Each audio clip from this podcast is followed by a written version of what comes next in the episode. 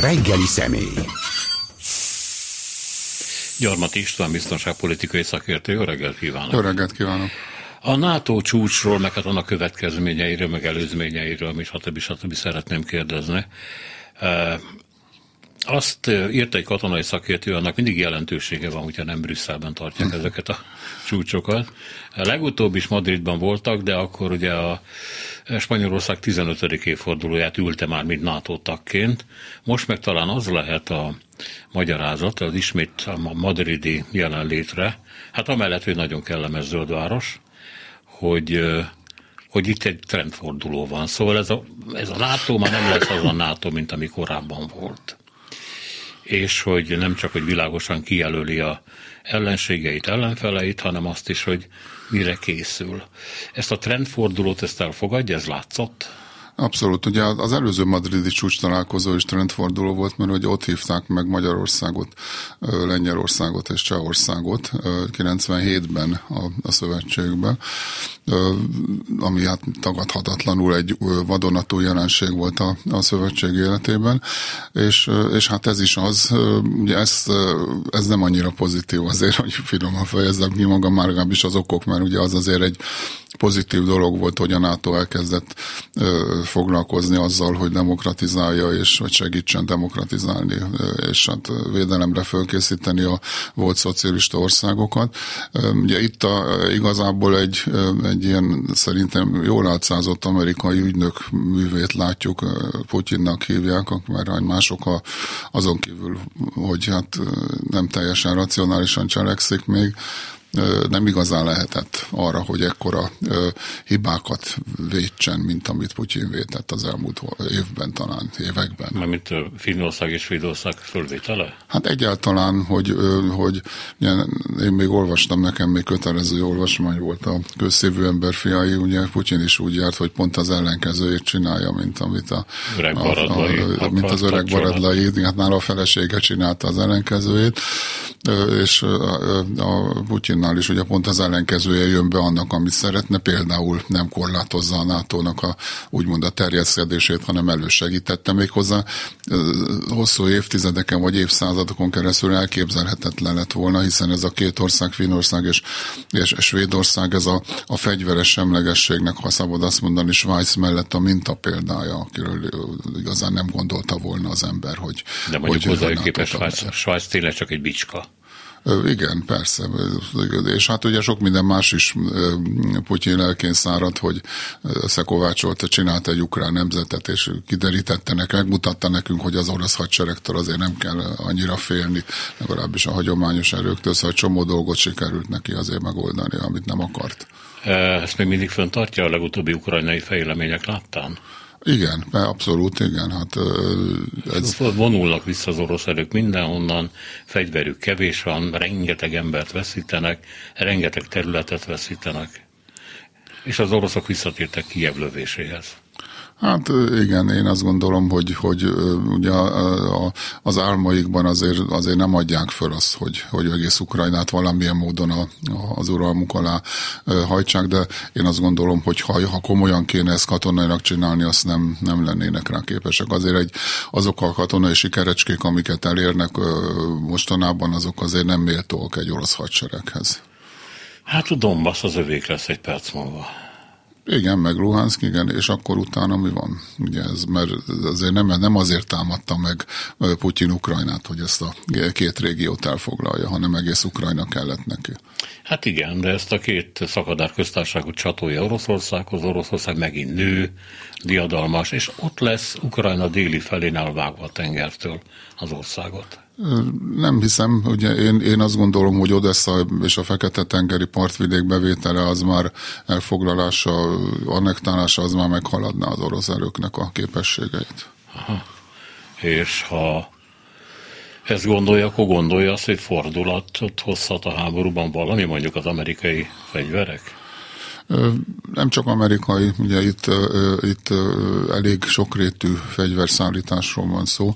A NATO csúcson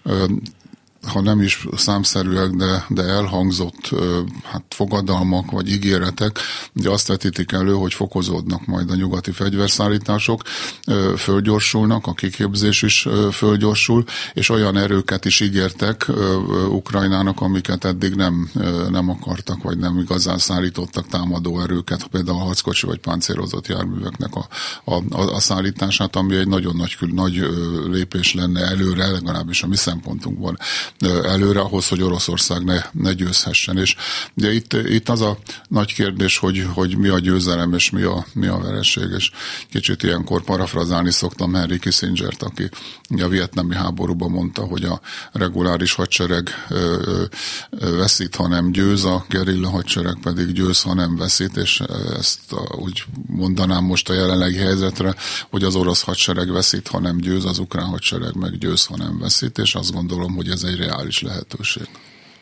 Hmm. Nem történt meg, amit egyébként az oroszok sokszor bejelentenek, hogy sikeresen lövik szét a nyugati fegyverszállítmányokat? Hát ha sikeresen lőnék szét a, nyugati fegyverszállítmány, egyrészt amit az oroszok bejelentenek, még egy lépést visszafelé. Ugye a Bismarck óta, az is. Igen, Bismarck igen. óta tudjuk, hogy, hogy soha nem szoktak annyit hazudni, mint háborúban, meg még egy-két alkalommal, de az most nem releváns.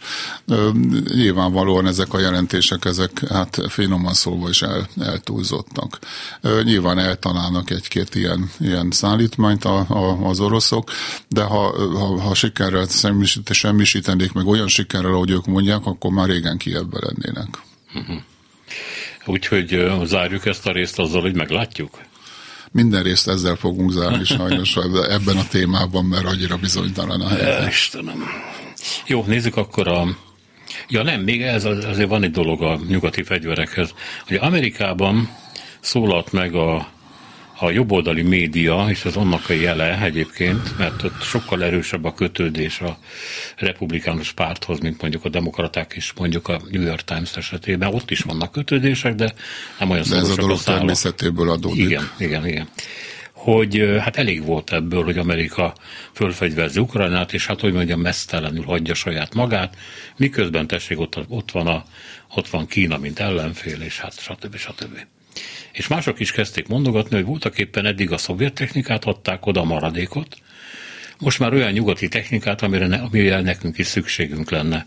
Van-e igazság ebben? Van, van igazság ebben, hogy ezt már maga Donald Trump is elmondta, és hát a, a, a, az igazi probléma akkor lehet, hogyha a novemberi félidős választásokon a demokraták, mint ahogy elég valószínű, elveszik a háznak a egyik vagy mindkét, mindkét felét. Bár azért meg kell mondani, hogy a, a republikánus párt megosztott, tehát ez, ami itt elhangzik, az egyenlőre nem a fővonal, nem a republikánus fővonal. Tehát nem, nem gondolom gondolom azt, hogy egyértelmű lenne, hogyha mondjuk a republikánusok megszerzik a szenátust, ami külpolitikában ugye a döntő kérdés, bár a pénz az a kongresszus, az a, a képviselőház kezében van. Szóval nem gondolom azt, hogy akkor leállnának ezek a, a, a fegyverszállítások. Valószínűleg nagyobb, nagyobb viták lennének, komolyabb problémákat okozna. De ez igaz, ugye, mert hogy, hogy azért, azért azt valljuk be, hogy a nato és a NATO tagállamokat igazából igazából olyan szempontból is váratlanul érte ez az orosz, orosz politika, hogy, hogy a, a fegyvergyártásban sem készültek arra, hogy, hogy ott majd elfogynak ezek a, a fegyverek. Ugye például ezek a híres Javelin rakéták, ugye az amerikai Egyesült Államok már a készletének több mint egy harmadát elszállította Ukrajnába, és ott például komolyan fölmerül az, hogy, hogy a többiből többi most nem kell -e az amerikai erőknek. Ugye ez különösen ki fog élesedni ez a probléma, és nem csak Amerikában, mivel az NATO-nak a, a gyors reagálású erőit is erősíteni kell, és hogyha azok föl szaladnak mondjuk 300 ezer főre, akkor azoknak felszerelésre lesz majd szükségük. Tehát elég, eléggé borotva élen fog táncolni ez a, ez a probléma. Nem csak azért, mert, mert hát Trumpnak a politikája ebben sem egyértelműen ilyen vagy olyan, hanem, hanem azért is, mert ebben valóban reális kérdések is fölmerülnek. Jó, akkor nézzük magát a, a csúcsot. ö, ahhoz képest, amilyen húz meg, erezd meg meccsek mennek az Unióban, mindig ugyanazok a szereplők persze. A csúcson voltak-e ellenzők, viták, vagy pedig azok tulajdonképpen az a, az a záró egyezmény, amit nyilvánosságra hoztak, az egy ilyen közfelkiáltással elfogadott dolog volt. Ugye azokról a kérdésekről, amik a NATO napirendjén igazából szerepelnek, amik alapvetően katonai és politikai kérdések, ezekről azért sokkal nehezebb ilyen húz meg, erez meg politikát folytatni. Az Unióban sok, rengeteg, az Unió sokan, sokrétűbb kérdésekkel foglalkozik, ahol az érdekek sokkal könnyebben eltérnek egymástól, mint mondjuk a NATO-ban a, a védelem szempontjából. Tehát ez én azt gondolom, hogy törvényszerű, hogy a, a NATO-ban nagyobb az egység.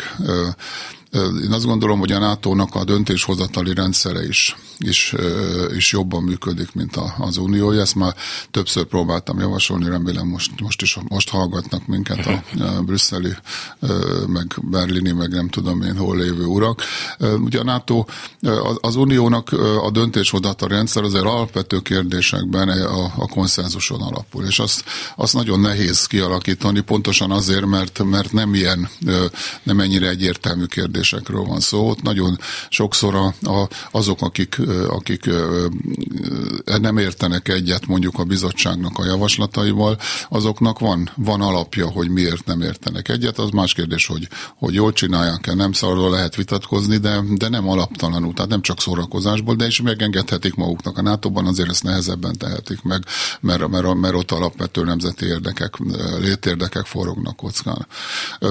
És ebből adódóan ugye a, a a NATO-nak a döntéshozatali rendszere is, is jobb. Ugye, ugye mindenki azt gondolja, legalábbis sokan azt gondolják, hogy ez a híres ötödik cikke ez azt jelenti, hogy akkor hoznak egy döntést, és akkor minden NATO ország hadserege gyorsan fölvonul.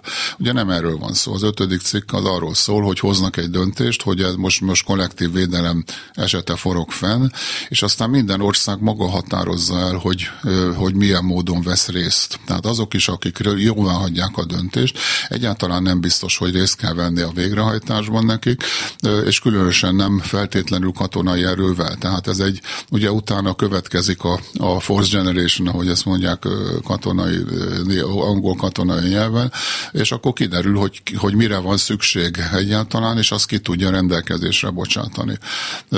Tehát nem, nem kell mindenkinek azonnal mindent megcsinálnia. Azt gondolom, hogy az uniónak is egyébként ezt a döntéshozatali rendszert kéne alkalmazni, ahelyett, hogy, hogy felesleges vitákat folytat a, a konszenzusos és a többségi döntéshozatalról, aminek egyébként nem lesz igazából hatékony eredménye, mindegy, ez egy másik kérdés majd. De, de ugye a NATO-ban ez, ezt a problémát az alapító atyák, akik sokkal bölcsebbek voltak, mint, mint a mi időnkben élő politikusok, megoldották ezt a problémát. Tehát a NATO-ban ezt meg lehet tenni, megszavazok egy határozatot, de nem feltétlenül küldök oda több ezer ezer katonát, hogyha ha éppen erről van szó. És ez történt most, most egyébként Brüsszelben is. Megszavaztak határozatokat, ez egy kegyelmi pillanat egyébként, azt gondolom a NATO számára, hála az előbb említett CIA ügynöknek, Putyinnak, de, de hát meg a, a, most mondhatnám, hogy a puding próbálja az evés, ez egy közhely, de egy igaz közhely, meglátjuk, hogy mi történik ebben. Nem, és de nem is feltétlenül szükséges, tehát mondjuk ha azt mondom, hogy fölnövelem 300 ezerre a készenléti erőknek a, a, a létszámát, egyáltalán nem gondolom azt, hogy ebben Luxemburgnak például akár erőkkel, akár telepítéssel különösebben nagy részt kellene vállalnia. Tehát ezt meglátjuk, hogy, hogy hova mennyit. Nyilvánvalóan a balti államok, Románia, Lengyelország a fő jelöltek, esetleg Törökország, hogy, hogy katonai erősítést kapjanak. Más országoknak meg kevésbé Csehországban, hogy most Magyarországot ne is említ, említsem, Csehországban nem lenne nagyon nagy értelme túlságosan nagy erőket, ilyen gyors reagálású erőket telepíteni, vagy, vagy Belgiumban, de cseh meg belga katonák mehetnek mondjuk a, a, a, a Baltikumba. Ez egy következő lépés, annak alapján, alapján, amit a NATO most eldöntött, e, erről lesz majd egy, egy nagyon komoly vita a nato belül, alapvetően katonák között, és azért a katonák szabad azt mondanom értelmesebben tudnak vitatkozni, mint a politikusok. Nem nehéz, de... de, de hát, mert az ő gondolataikat ilyen nagyon egyenes, feszesre szabja a regula. Úgyhogy eh, arra kérném egyébként a kollégámat, Laci, hogyha szabad, hogy a eh, távirányítót hozva, mert ez a rengeteg lámpa itt kezd bennünket fölforrósítani, úgyhogy egy picit visszaveszünk a hőmérsékletből. Szóval a, az, hogy egyértelmű célpont kijelölés történt, erre volt-e korábban példa? Tehát a Szovjetunió szerepelt ilyen módon, a gonosz köszönöm szépen. Mennyi? Jó. Szerepelt ilyen módon, mint amilyen módon most Oroszországot a NATO kijelölte. Nem azt mondom, hogy célpontát tette, de úgy megmondta, hogy hát körülbelül ez az, amitől félni kell, és ez az, amire figyelni kell. Igen, ugye a, a NATO szerződést elolvasva ez egy nagyon okos, mint előbb említettem, okos emberek nagyon okosan hozták létre, nem mondták meg, hogy ki az ellenség. 49-ben ez bonyolultabb is lett volna, még 52-ben, amikor a, ugye a híres mondás a NATO főtitkárnak, hogy mi a NATO célja, amire azt mondta, hogy a, az a célja, hogy az amerikaiakat bent tartsa Európában, az oroszokat kint tartsa, a németeket meg lenyomva tartsa, ugye, tehát a németek egy kategóriába szerepeltek még a, a szovjetekkel, tehát nem mondta meg, hogy, hogy kicsoda, tehát az, hogy a NATO-t föl kéne oszlatni, mert a szovjet fenyegetés, ami ellen ezt létrehozták, ez nem, nem igazán állja meg a helyét. Ugye most visszajött, visszatorakodott egy Oroszország nevű Szovjetunió a, a, a, a helyére, az eredeti helyére, mert ugye azért Churchillék tudták, hogy miért hozzák létre a nato az azért nem volt kétséges. Csak az európai közvélemény akkor még a németeket veszélyesebbnek tekintette, és a szovjeteket meg kvázi még majdnem, hogy szövetség volt szövetségesnek. Ugye hát ez most, most, nem, most nem így van. Ez a, a gonosz birodalom, ugye ez régennek a, a kategorizálása, ő, ő ragyogóan értett az ilyen, ilyen dolgokhoz. Ezért is volt a, szerintem a háború utáni időszak egyik legnagyobb amerikai elnöke, de ő Gorbacsovnak már azt mondta, hogy most már akkor most már nem a gonosz birodalom a, a, a Szovjetunió, hát ugye akkor éppen fölbomlóban volt. Hát most visszajött a gonosz birodalma. Ugye igazából nem mondták ezt még, de, de nagyon érzékelteti, hogy, hogy tulajdonképpen most megint van ellenség. A különbség az az a, a, az eredetihez képest, hogy, hogy, hogy a gonosz birodalmán kívül azért még nagyon sok probléma van, és a gonosz birodalma nagyon sok rétűen fel tud fenyegetni. A kiberfenyegetéseken, ami ugye akkor nem létezett, és még sok mind hibrid hadviselés lehetne ezt, ezt sorolni. Azért az uh, volt. Tessék, hát, azért az volt, amikor Angolában a kubaiak harcoltak, akkor a szovjet megbízása történt. Az nem hibrid hadviselés, az proxy háború volt. proxy az, igen, bocsánat, igen, igen. Igen, igen, ez nem proxy háború, igen, csak félreértések elkerülése véget. És hát még lehetne sorolni egy csomó, csomó ilyen fenyegetést, a nukleáris fenyegetés is más, mint, mint 49-ben volt, amikor három darab atombombája volt Oroszországnak, vagy Szovjetuniónak, vagy öt darab, vagy nem tudom mennyi. De hát egészen más, és plusz ugye vannak más kihívások is. Az igazi hosszú távú kihívás az, az Kína, és azt gondolom, hogy a, a, a NATO kommuniké, nem is a stratégia igazából, hanem a kommuniké nagyon bölcsen másképp kezeli Kínát. Ugye Oroszországot fenyegetésnek, Kínát kihívásnak tartja.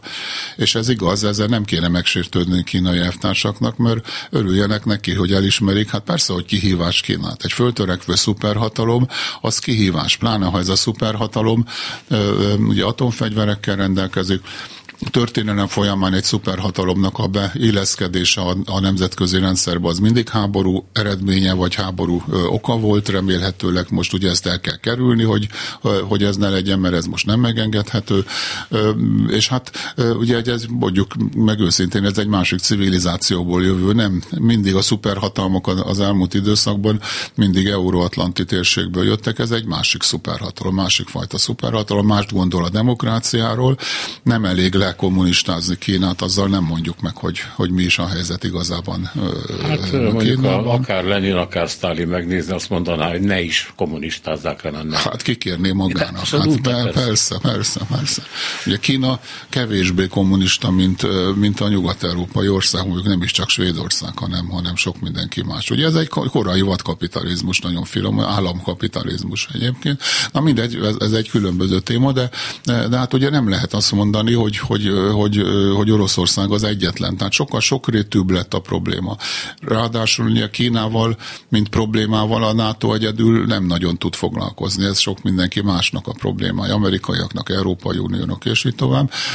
És hát van még rengeteg mások közel-kelet, ugye, ami érdemtelenül kevés helyet kapott, bár mondjuk Iránnal kapcsolatban, ugye nem csak a Tajvannal kapcsolatban beszélhetünk arról, hogy nukleáris konfliktus fenyeget, hanem Iránnal kapcsolatban is, és Iránnal kapcsolatban azt gondolom, hogy közelebb vagyunk egy háborúhoz, és, és nehezebben kezelhető a, a, a probléma, mint mondjuk Kína, amelyik azért végső soron egy racionális hatalom, és ha Kínának azt mondják, hogy majd 3000 év múlva visszatér Tajvan, akkor bólogat, hogy hát az nagyon jó dolog, mindjárt itt van.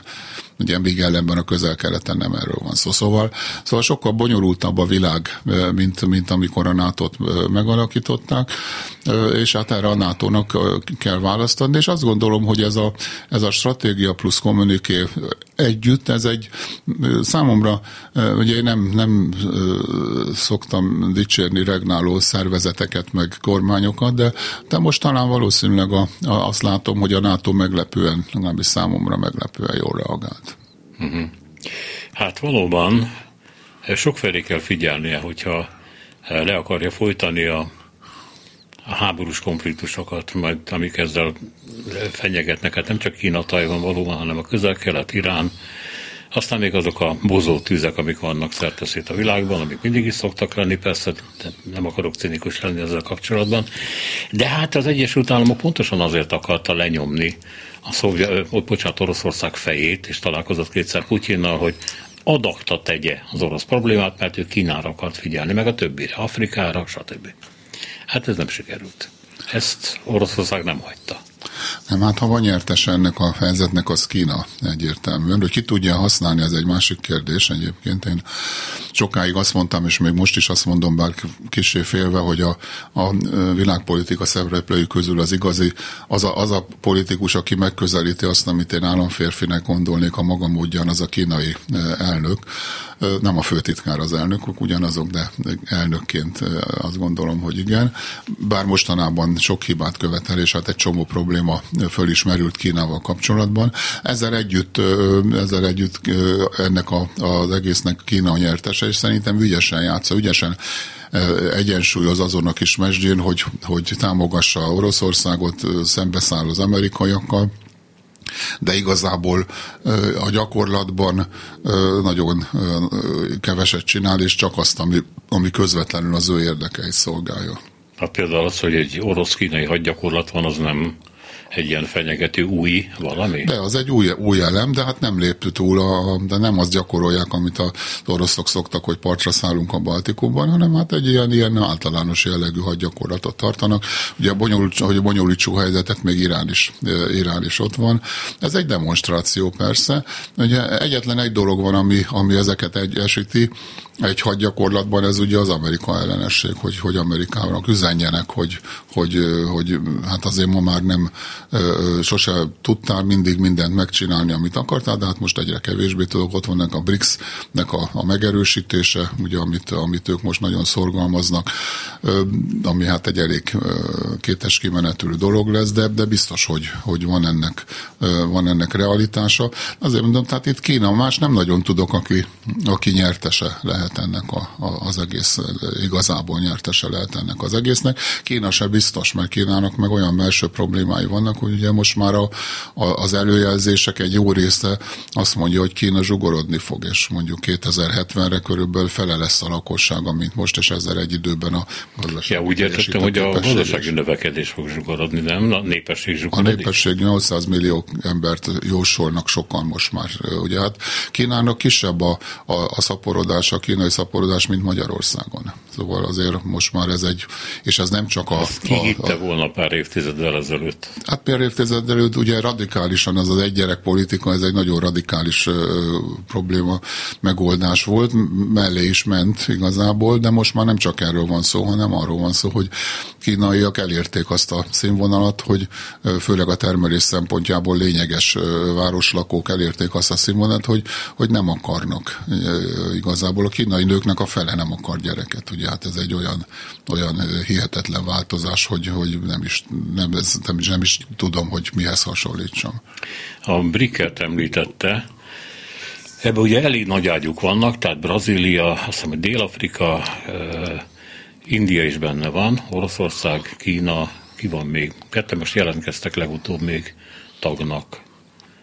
Hát nem is emlékszem, de sokan, Venezuela talán, ha jól nem is tudom, de, de ugye azért például az, hogy India benne van, az azért kijelöli a korlátait ennek. Hát igen, a, mert India a, benne a, van a squadban is. Abban is benne van, igen, meg, meg India, Indiának egy elég, ugye India a világ legnagyobb demokráciája, egy ilyen egész sajátos demokrácia, kicsit kevésbé demokrácia, mint ezelőtt volt tíz évvel, de akkor is a kasztrendszerrel együtt volt demokrácia, szóval ez elég fura dolog, de India egyelőre egyelőre nem egy terjeszkedő hatalom, tehát nem, nem lesz partnere Kína, és hát Kínával kapcsolatban nekik nagyon komoly problémái vannak, tehát ez, ez, ez, ez sose lesz ez a, a sose, hát sosem mondasz, hogy sose, de ez, én nem gondolom azt, hogy ebből egy ilyen nagy jelentőségű katonai politikai szövetség lesz a brics Igen, azt akartam kérdezni, hogy ugye kijelölték az orosz udvariasság, meg hát vagy a erőviszonyok fölismerés, hogy akkor a yuan legyen a brikeknek a a valutája, a dollárja. Ugye ennek persze aztán tudjuk megítélni, hogy mennyi a gazdasági jelentősége, de katonailag létrehozhatnak-e valami NATO-szerűt? Elvileg igen, nem fogják. Tehát amíg India ott van, addig nem lesz NATO. Abból a, sőt, egy politikai katonai szövetség sem, az a szövetség sem igazán.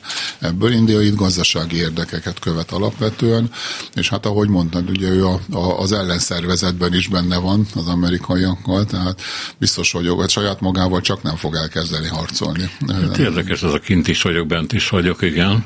Hogy mindegyikben bent is vagyok pontosabban, igen. Igen, hát ez, ez egy, egy, egy érdekes indiai ö, politika, amely kijelöli egyébként mindkettőnek a, a, a határait. Ugye nem véletlen, hogy az amerikaiak a Quadhoz képest, ugye amiben India benne van, ugye létrehozták ezt az ausztrál-brit-amerikai közösséget, amelyikből sokkal inkább lehet NATO, mint a, a Quadból, amelyik, amelyikben India is benne van. Szóval ez egy, egy Indiának az az érdeke, hogy, hogy egyszerre érvényesítse a saját érdekeit az Egyesült Államokkal szemben is, meg Kínával szemben is. Most mit jelent az, amikor a NATO azt mondja, hogy megint van egy ellenség, annak van egy neve, és akkor mit csinálunk vele? Tehát mi az, amire készülnek vele kapcsolatban? Visszajön, talán nem is nevezzük meg, de visszajön a feltartóztatás politikája, hogy, hogy, hogy ne terjeszkedjen ez, a, ez, az új, ez az új régi ellenség, ne terjeszkedjen. Ugye Ukrajnában van most ennek a, a feltartóztatási politikának a, a legkeményebb próbája.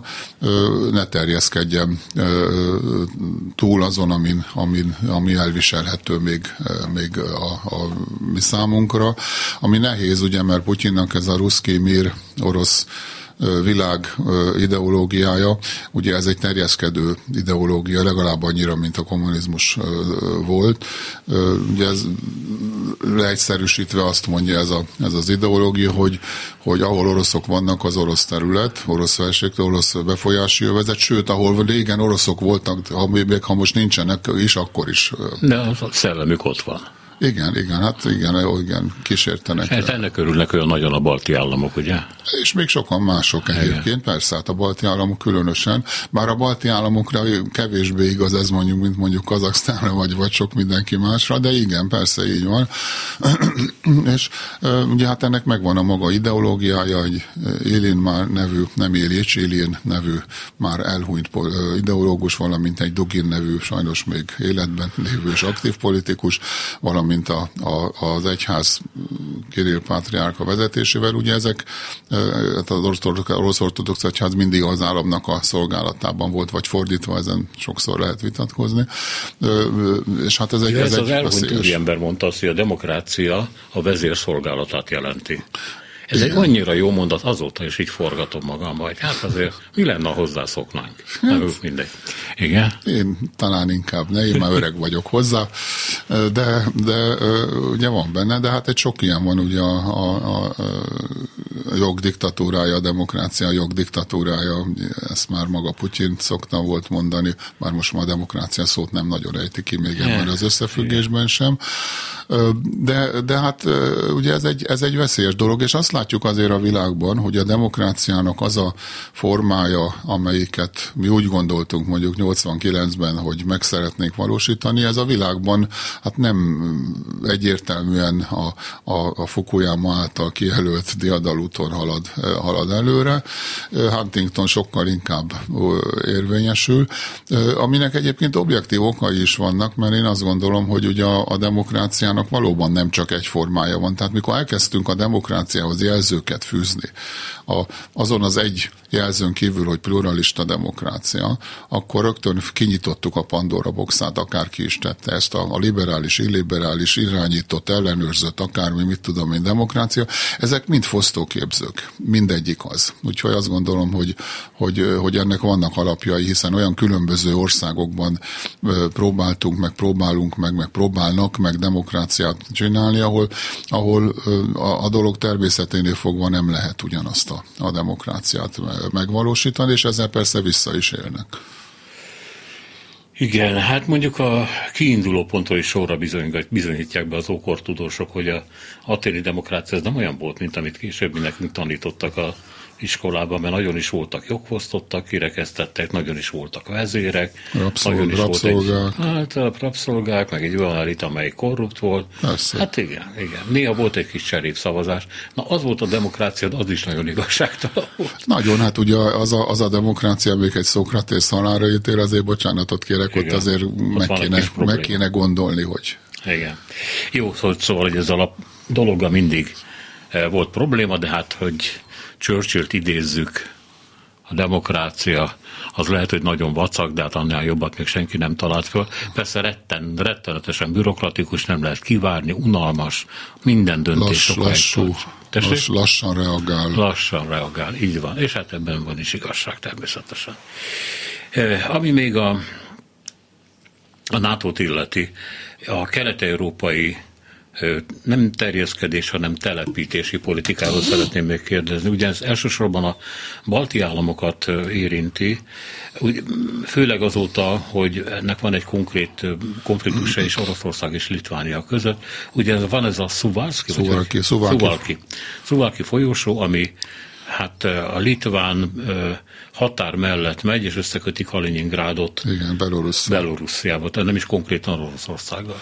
De hát, hát ma, már egyre kisebb a különbség. Már, már, igen. már nem Beló, csak Russzia.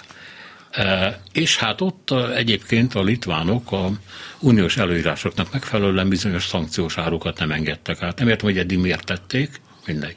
Most azt mondták, hogy nem. Csak az oroszok elkezdtek fantáziálni, hát részint a média csűrhe, e, másrészt meg ezek az önjelölt parlamenti képviselők, meg volt elnökök, az a szegény Medvegyev, aki folyton mutogatja magát és szónokol. Volt és lenne, szeretne lenni elnök. Igen, megint szeretne lenni, igen, elnök. Hogy hát akkor szétlőjük Londont, Litvánia az két nap, stb. stb. Hát ezek, ezek a szájtépések mennek. Ugye ezek a folyosók, ezek nem szoktak sikeresek lenni, úgy, úgy többnyire, hogy, hogy mondjuk most ne a Dancigi koridort kezd említsem, amit mindenki, mindenki ismer, de általában ezek nem szoktak sikeresek lenni.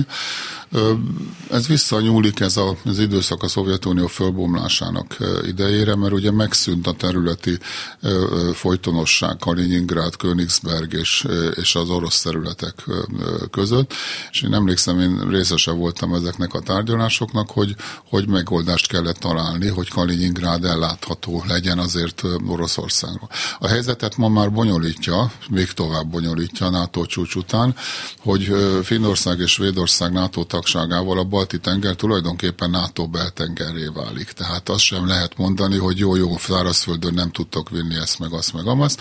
Már az se jó dolog, mert látjuk a Krimben, hogy azért az oroszokat az is nagyon zavarni szokta. De, de, de legalább a tenger felől el lehet látni. De, de igazából ugye most már nem igazán lehet ellátni tenger felől se Königsberget. Úgyhogy ez egy reális probléma, tehát az oroszok szeretnek problémákat kreálni. Itt nem arról van szó, hogy kreálták, itt arról van szó, hogy fölfújják a, a, a, a problémát, de ez egy reális probléma. Tehát itt, itt egy, egy megoldást kell, kell találni. Nyilván az ember józanésszel azt mondaná, hogy akkor kötünk egy megállapodást, vagy legalábbis ilyen egy oldalú deklarációt, tehát ez diplomáciai megoldásokat mindig lehet találni, ha arra akarat, meg szükség, hogy mi az, amit áteng, mi az, amit véhetnek, és mi az, amit nem, és akkor az oroszok meg megengedik, hogy hogy ellenőrizzék, hogy valóban ez van-e, mert azért láttunk már olyat, hogy nem feltétlenül csak az van a rakományban, ami, ami a szállítólevőben. De hát ugye ezt a, a, a litvánok, az Unió szerintem egyes országai inkább hajlanának erre. A litvánok nem nagyon szeretik ezt a, ezt a megoldást, bár én azt gondolom, hogy előbb-utóbb rá fognak kényszerülni. Ugye egy ilyen konfliktusban mindig az van, hogy a kompromisszum az mindig olyan, hogy, hogy egyik fél se szereti igazából. Tehát olyan, az nem kompromisszum, hogy amit én akarok, az van, a másik meg nincsen. Tehát ez, ez az ukránokra is igaz, sajnos meg kell mondani előbb-utóbb nekik világosan, de, de az oroszok se szeretik, hogy ők azt, hogy őket ellenőrzik, kérem szépen. Hát erre is vannak megoldások, ugye, hogy nem áll meg a vonat, lepecsételik, a, a, a, hát egy csomó ilyen, ilyen megoldás van, ami egyébként működött is, működik is ebben a, ebben a, a, a folyosóban. Ez benne van a, a, a, a korábbi megállapodásban, de hát ez most kiéleződött, mert, mert igazából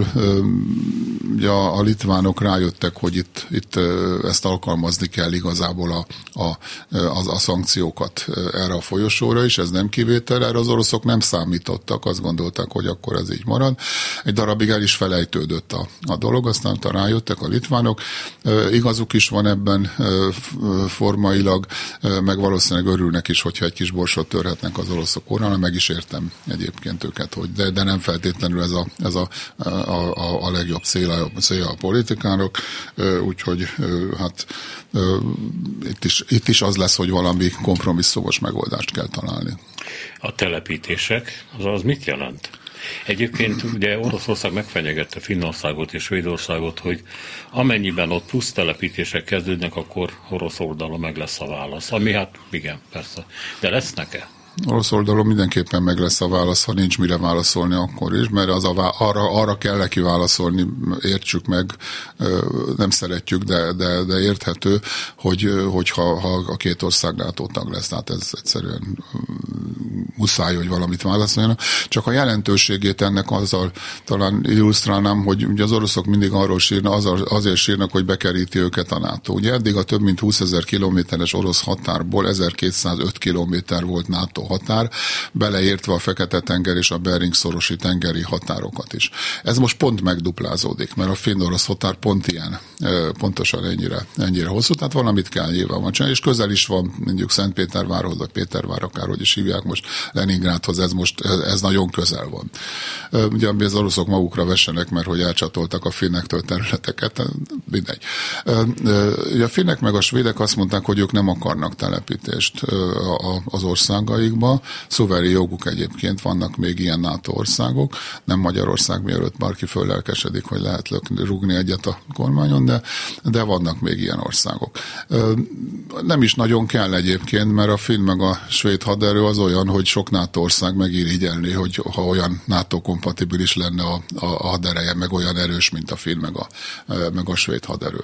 De hát ez, ez, én azt gondolom, hogy ez ilyen, ilyen szempontból nem okoz plusz problémákat. Ahova plusz telepítések fognak szerintem történni, hogy a balti államok nyilvánvalóan Lengyelország, Románia mindenek előtt ez a, ezek az országok, érthető módon csak rá kell nézni a, a, a térképre. És ugye ennek két, két érdés, hát ugye felvonulási területként nyilván van a Németország, Olaszország alapvetően szóba jön, de más országok is, valószínűleg a csehek is lelkesek lesznek, hogy jelentkeznek és így tovább. De ugye ennek van egy, egy jogi vonatkozása, ugye van egy olyan dokumentum, hogy NATO-orosz tanácsnak az alapító okirata, amelyikben megfogadja a NATO, hogy, hogy nem telepít állandó jelleggel katonai infrastruktúrát vagy erőket a volt szocialista országokba. Ugye ezt az oroszok már régen nem tartják be, föl is mondták egyszer, aztán nem tudni, hogy most mi van, és sosem működött. Én szerintem egyébként már megkötni is nagy hiba volt ezt a, ezt a megállapodást. Most a NATO sok időnként elkövetik azt a hibát, hogy megpróbálják megmagyarázni, hogy ezek az állandó telepítések, ezek nem sértik meg ezt a, a, az alapokmányt, de megsértik, kérem szépen, megsértik, és jól teszik, hogy megsértik. Egyébként az Oroszország már ezerszer megsértette, meg egyébként is. Ugye csak nem kéne nekünk most bebizonyítani. Ez olyan, mint amikor az amerikaiak megpróbálták megmagyarázni, hogy az iraki agresszió, agresszió, invázió, akárhogy is hívjuk, ugye az a nemzetközi jognak teljes mértékben megfelel. Hát nem felelt meg teljes mértékben. Igaz, én azt gondolom, hogy igazuk volt, jól tették, utána sok hibát követtek el, de nem felelt meg a nemzetközi jognak, kérem szépen. El kell magyarázni, hogy a nemzetközi jog olyan, hogy, hogy néha időnként meg kell sérteni, mert hogy már olyan el, régi elavult elveket a, a, a tartalmaz, amit nem lehet betartani. Persze egy következő probléma. De meg kéne vallani, hogy kérem szépen, fölmondjuk ezt a megállapodást. Az oroszok annyi, annyi módon, olyan módon annyira megsértették, hogy nincsenek értelme, hogy, hogy, hogy föltartsuk, hogy föntartsuk. Tehát ez, ez még egy, egy kérdés marad, mert amíg mi elkezdjük viszonygatni, az oroszoknak mindig lesz egy adójuk, hogy lámlám megint hazudoznak össze-vissza. Eh, ezek a telepítések, ezek miről szólnak? Tehát milyen haderő, milyen, tehát milyen emberi kontingens és milyen fegyverekkel? Ugye régebben, már a régi szép hidegháborús időkben ugye az volt a gyakorlat, hogy, hogy hát egyrészt voltak százezeres nagyságú állomásozó erők, de ehhez úgynevezett ilyen előretolt raktározást alkalmaztak, tehát a nehéz fegyvereket beraktározták, a, mondjuk főleg Németországban a, a, a NATO erők, és akkor ehhez a, a katonák jöttek át egy felgéppisztolyjal a, a, a, a, mondjuk az amerikai katonák. Ugye minden évben a Reforger nevű megerősítés nevű gyakorlatot hajtották végre, ahol a 60-as, 70-es években az akkori technikával is egy hét alatt 100-120 ezer amerikai katonát tudtak áthozni, akik bementek a raktárba, beültek a harckocsiba, elfordították az indítókulcsot, nem úgy, mint a Varsói Szerződés raktár, fegyverraktáraiban. Benne volt a kulcs, elfordították, kimentek, és ugye ez most nincsen. Én azt gondolom, ezt nem láttam a, a közleménybe, de megint csak hallgatnak a, minket, a, remélem van eszük a NATO vezetői, de azt gondolom, hogy ez lenne egy nagyon reális jó megoldás. Természetesen ugye, amiről ők beszélnek, az a gyors reagálós erők, annak ott kell lenni, tehát ott, ott nem érnünk rá szállítgatni, és azt mondják, hogy ez 300 ezer főre fogják fölnövelni, nem hiszem, hogy hogy ez egy év alatt végre lehet hajtani, de egy fokozatos növelés lesz, én két-három évet gondolok, amíg ez eléri a 300 ezer főt. Ö, alapvetően, ö, ugye mivel orosz támadásról van szó, ez alapvetően olyan erőkről szól, amelyet egy ilyen támadásnak a, a kivédésére ö, lehet használni. Légierő, páncélosok, had, heli, harci helikopterek, tüzérség, tehát ilyen kvázi majdnem, hogy hagyományos erők, most nem a nem nukleáris értelembe vett hagyományos erők. Na te, ehhez kell 300 ezer katona? Az ember azt várná, hogy persze a régi területszerző, jó, az oroszok most ezt csinálják, területszerző, területmegtartó háborúhoz kellett a baka. Szaladt a tank mellett, vagy előtt, most legutott a vaz, huvaz, gépkocsiról, stb. stb. De most minek?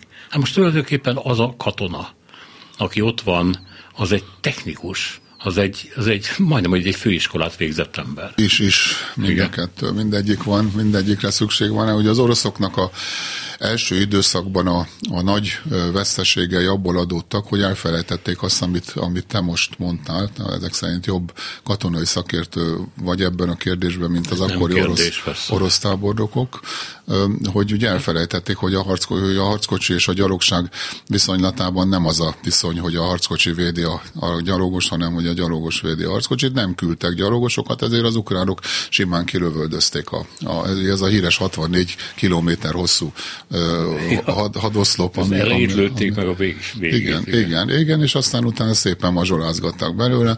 Azt hiszem most ott az út mellett több harckocsi, kiégett harckocsi van, mint a Sinai félszigeten, pedig ott is van egy, egy, egy jó néhány darab még ott maradt. Tehát ez is mindegyik, ez az a baj, hogy most mindenre szükség van, mindegyikre. Tehát azért kell ilyen sok katona, és ugye itt nem a, nem a, a létszám a, lényeg, a, a, a politikusok mindig létszámokkal operálnak, de hát mondjuk 300 ezer katona szakács, meg 300 ezer technikailag felfegyverzett drónokat használó katona, az azért óriási nagy különbség. Tehát itt lesznek ilyen erők is, lesznek azt gondolom nagy számban különleges erők, amelyek nagyon fontos feladatokat látnak most már, most már egyre inkább fontos feladatokat látnak el. Ők, akik leugranak? Tessék? Ők, akik leugranak helikopterről? Hát akár leugranak, akár, akár átmennek, kirakják őket tengeralattjáróról, akár onnan. Tehát igen, tehát a, akik a, a, alapvetően az ellenséges vonalak mögött ö, tevékenykednek.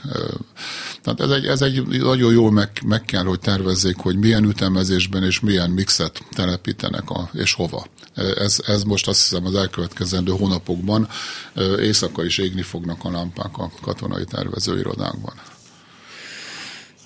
Legutoljára az 50-es években fordult elő, amikor Fehér Klára írónő megírta, hogy elment a parlament mellett, és egy szobában égett a villany, biztos ott dolgozik Rákos Elvtár, sose alszik. Na jó. Igen. E, azt akarom mondani, hogy azzal, hogy a belorusz elnök, hát olyan nagyon az ember azért nem csodálkozik, aki eddig azt mondta, hogy nem veszünk részt semmiféle háborúban. Oroszok testvéreink itt állomásoznak, hogy itt van egy katonai kórházuk, ahol gyűjtik a halottaikat, nem mondta, csak így volt. Az most hirtelen azt mondta, hogy részt veszünk a háborúban, mert mi ugye orosz testvéreinkkel sose tagadtuk, hogy ezt meg akarjuk csinálni. Ezzel most senki nem csodálkozik. Ez a NATO szempontjából mit jelent? Tehát valóban várható-e, hogy Belorusszia, belorusz csapatokkal, meg fegyverekkel megtámadja Ukrajnát? Hát ma már semmit sem lehet kizárni. Ilyen, ilyen politikai jellemzők ma annyit tévedtünk az elmúlt időszakban, hogy legutoljára akkor, amikor a többségünk azt gondolta, hogy, hogy Oroszország nem fogja megtámadni e, Ukrajnát, de sok minden Még más. a meteorológusok önök előtt vannak, úgyhogy nyugodjon meg. Igen, meg a politikusok igen, is igen, igen, szeretném. Igen, az a, ez a két szakma, ahol büntetlenül lehet tévedni és hazudni, de, de azért azt gondolom, hogy, hogy, hogy Ugye Putyin azért hangsúlyozza most, hogy most föl kell gyorsítani az egyesítését Oroszországnak és Belarusnak, hogy ezzel megteremtse annak a lehetőségét, hogy Belarus katonai erőkkel is részt vegyen ebben a műveletben, ami egy rossz hír egyébként, nem azért, mert olyan óriási nagy erőt Igen. képviselnek, hanem ugye egy, egy másik oldalról. Egy újabb front. Kiev, és Kievhez közeli frontot nyitna. Mert Lukasenko már régen nem önálló döntéshozó. Ez érdekes módon, módon ő tudomásul vette, hogy gyakorlatilag ő már nem a gazda, aki egy országúra volt, hanem mi, micsoda kormányzó, vagy Hát ugye Régen, egy, egy federációról van szó, ahol elvileg azért két önálló államnak a federáció jönne létre, de hát ő nem lesz, nem lesz több, ha ez létrejön nagyon, egy most sokkal, de nem lesz több, mint, mint egy, egy orosz oblasznak a kormányzója igazából. Igen. Kína. Kínával kapcsolatban a NATO-nak vannak-e tervei? Mint hogy úgy tűnik, hogy Amerikának vannak, de ezek nem feltétlenül keverednek egymással. Tehát az az, hogy Amerika mit csinál a világban, az nem a NATO mozgását jelenti, viszont amit a NATO mozog a világban, abban mindig ott mozog Amerika. Igen, azt gondolom, hogy a NATO ebből a szempontból, hogy mondta, nagyon bölcsen döntött, hogy Kínát nem, nem nyilvánította ellenségnek, hanem kihívásnak. És gondolom továbbra is, hogy a kínaiaknak ezt egyáltalán nem kell rossz néven menni, sőt, ugye elismerték, hogy ők a, a kihívás. De ugye a kínai kihívásra alapvetően nem katonai, vagy nem elsősorban katonai választ kell adni az amerikaiaknak sem, azt gondolom, az amerikaiak is így gondolják, szerintem, és ebben Európának nagyon korlátozott szerepe, szerepe lehet csak. Én egyszer voltam, nem, nem is mostanában, pár évvel ezelőtt egy konferencián, ahol egy szingapúri professzor kifejtette, ugye a NATO kért meg, hogy menjek el és mondjam el a NATO álláspontját, és szingapúri professzor megkérdezte, hogy, hogy miért lenne az nekünk jó, ha a NATO itt aktivizálná magát, magát Ázsiában. Túlságosan sok katonai erősítést ez nem jelentene, hiszen olyan túl nagy mondjuk repülőgép hordozó flottája a NATO országoknak nincsen, viszont a döntéshozatalt alaposan megnehezíteni, mert amíg a NATO döntést hoz, addig sok idő eltelik, míg ellenben, ha az amerikaiak hozzák a döntést, ők azt egyedül meg tudják hozni. De én azt gondolom, igaza van neki, és nem is lenne érdeke Európának, hogy, hogy katonai szerepet, különösebben katonai szerepet vállaljon a NATO-val szemben. Vannak országok, alapvetően azt gondolom, hogy Nagy-Britannia és, és Franciaország az, akik, akik katonailag is valami szerepet tudnak ott, ott vállalni, de nem, felt, nem NATO keretekben. A NATO-nak sokkal jobb, hogyha ezt a, ha azt csinálja, amit a, a, a csúcsértekezlet el Kínával kapcsolatban elhatározott. Ez én még egyszer mondom, számomra meglepően bölcs módon e, nyilatkozott. A többit másnak kell lehet megcsinálni, főleg e, Amerikának, Ausztrália, Új-Zéland, Japán, Dél-Korea, tehát vannak ott azért sokan, akik, e, akik erre tudnak, e, akik erre jelentkeznek és tudnak komolyan hozzájárulni vannak, a NATO stratégiában benne van, hogy Finnország és Svédország mellett új tagokat gyűjtsön? Hát ugye a NATO stratégia számol most már Finnországgal, meg, meg Svédországgal. Pont, pontosan, mint ugye Finnország meg Svédország félreértések elkerülésével nem tagja a NATO-nak. Ugye ez még egy folyamat, amíg a jelenlegi tagországok ratifikálják a, ja, meg a, a megint megállapodást, és a törökök igen. ugye megint. Na most ugye ezt át lehet hidalni, vannak a nemzetközi jogban kötelezettségek, hogyha egyszer aláírtam egy szerződést, akkor azt, azt nem, nem szabad azzal ellentétesen cselekedni. Lehet ideiglenes alkalmazást, tehát elhatározni egy szerződésnek, mondjuk a csatlakozási szerződésnek. Egyes tagállamok megtehetik, hogy kétoldalú szerződésekkel meg elvállalják azokat a kötelezettségeket, de nem tag még Finnország és, Svédország, és lehet, hogy hosszú idő fog eltelni, amíg ugye a törökökkel valamilyen megállapodásra jut. De ő mellettük vannak kiszemelt jelöltek, mondjuk? Önjelölt sok, természetesen. Ugye Jó, a, az. A, a, a Balkánon is vannak önjelöltek, meg, meg azért túlságosan sokan már, hogy most utána gondolok, nincsenek, és nem is nagyon kéne, mert, mert ugye a Balkán az a térség, még lehetne gondolkozni Ausztriáról, meg, meg Svájcról, de ők nem akarnak igazából. Svájc bizt valószínűleg, ha van ilyen, sose, sose Ausztria az kérdéses, de ugye ott, ha ránézzünk a térképre, Ausztriának olyan óriási nagy problémái nincsenek, biztonsági problémái, milyen értelemben biztonsági, sokkal inkább a migráció a biztonsági problémája, mint, mint, a, mint Oroszország ilyen értelemben. Ugye tehát azt gondolom, hogy itt most gyors bővítésre a Balkánon kerülhet, kerülhet sor, ahol Montenegro, Észak-Macedónia, Boszniának a, a nem szerb része, azért vannak Koszovó, szívesen lennének NATO tagok. Az látszik, hogy a NATO azért úgy épül föl, hogy legyen csatlakozás egymáshoz. Igen, Tehát például igen. ezért az, hogy Georgia vagy Grúzia NATO tag legyen, ki van zárva, mert hát semmiféle koordináció, hogy összefüggés link nincs között. Ugye ezt mi magyarok ne, nem, ne, ne hangsúlyozzuk, mert amikor Magyarország csatlakozásáról volt szó, akkor üvöltöttünk, hogy nem kell e, ilyen földrajzi csatlakozás, mert ugye ott nem volt Magyarország és a NATO országok között. De, de Georgiának van, tehát azért Georgia Fekete-tengeren kerül határ, keresztül határos azért két NATO országgal is. Igen. Hát Románia és, és Törökország. Ja, persze. Igen, igen, igen. Hát akkor az ő kizárásuk, vagy félretételük az katonai vagy politikai szempontból indokolt? A georgiai belső helyzet kicsit zavaros. Én nagyon szeretem a, a, a grúzokat, nagyon zavaros a, ott, a belső helyzet. Ott azért rendbe kéne hozni magukat először, mielőtt NATO tagok lennének. Ők NATO tagok lesznek szerintem egyébként. Nem, nem olyan is, hogy Diolosity elszakadt tőlük, mert gyakorlatilag egy polgárháborús viszony.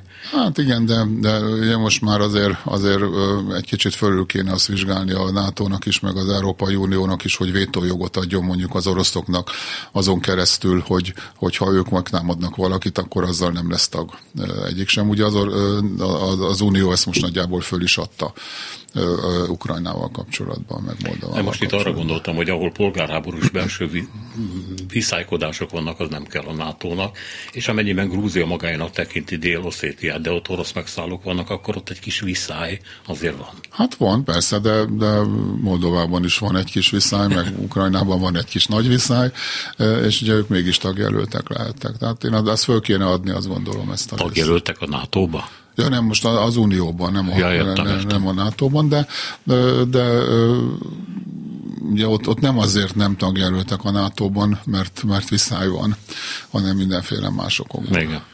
Köszönöm szépen, hogy itt volt nálunk. Nagyon szívesen. Gyarmat István biztonságpolitikai szakértő volt a vendégünk 9 és 10 óra között. Dobos Krisztina, Lantai Miklós, Petes Vivien, Cselmeci János és Szénási Sándor köszöni az önök figyelmét. Minden jót!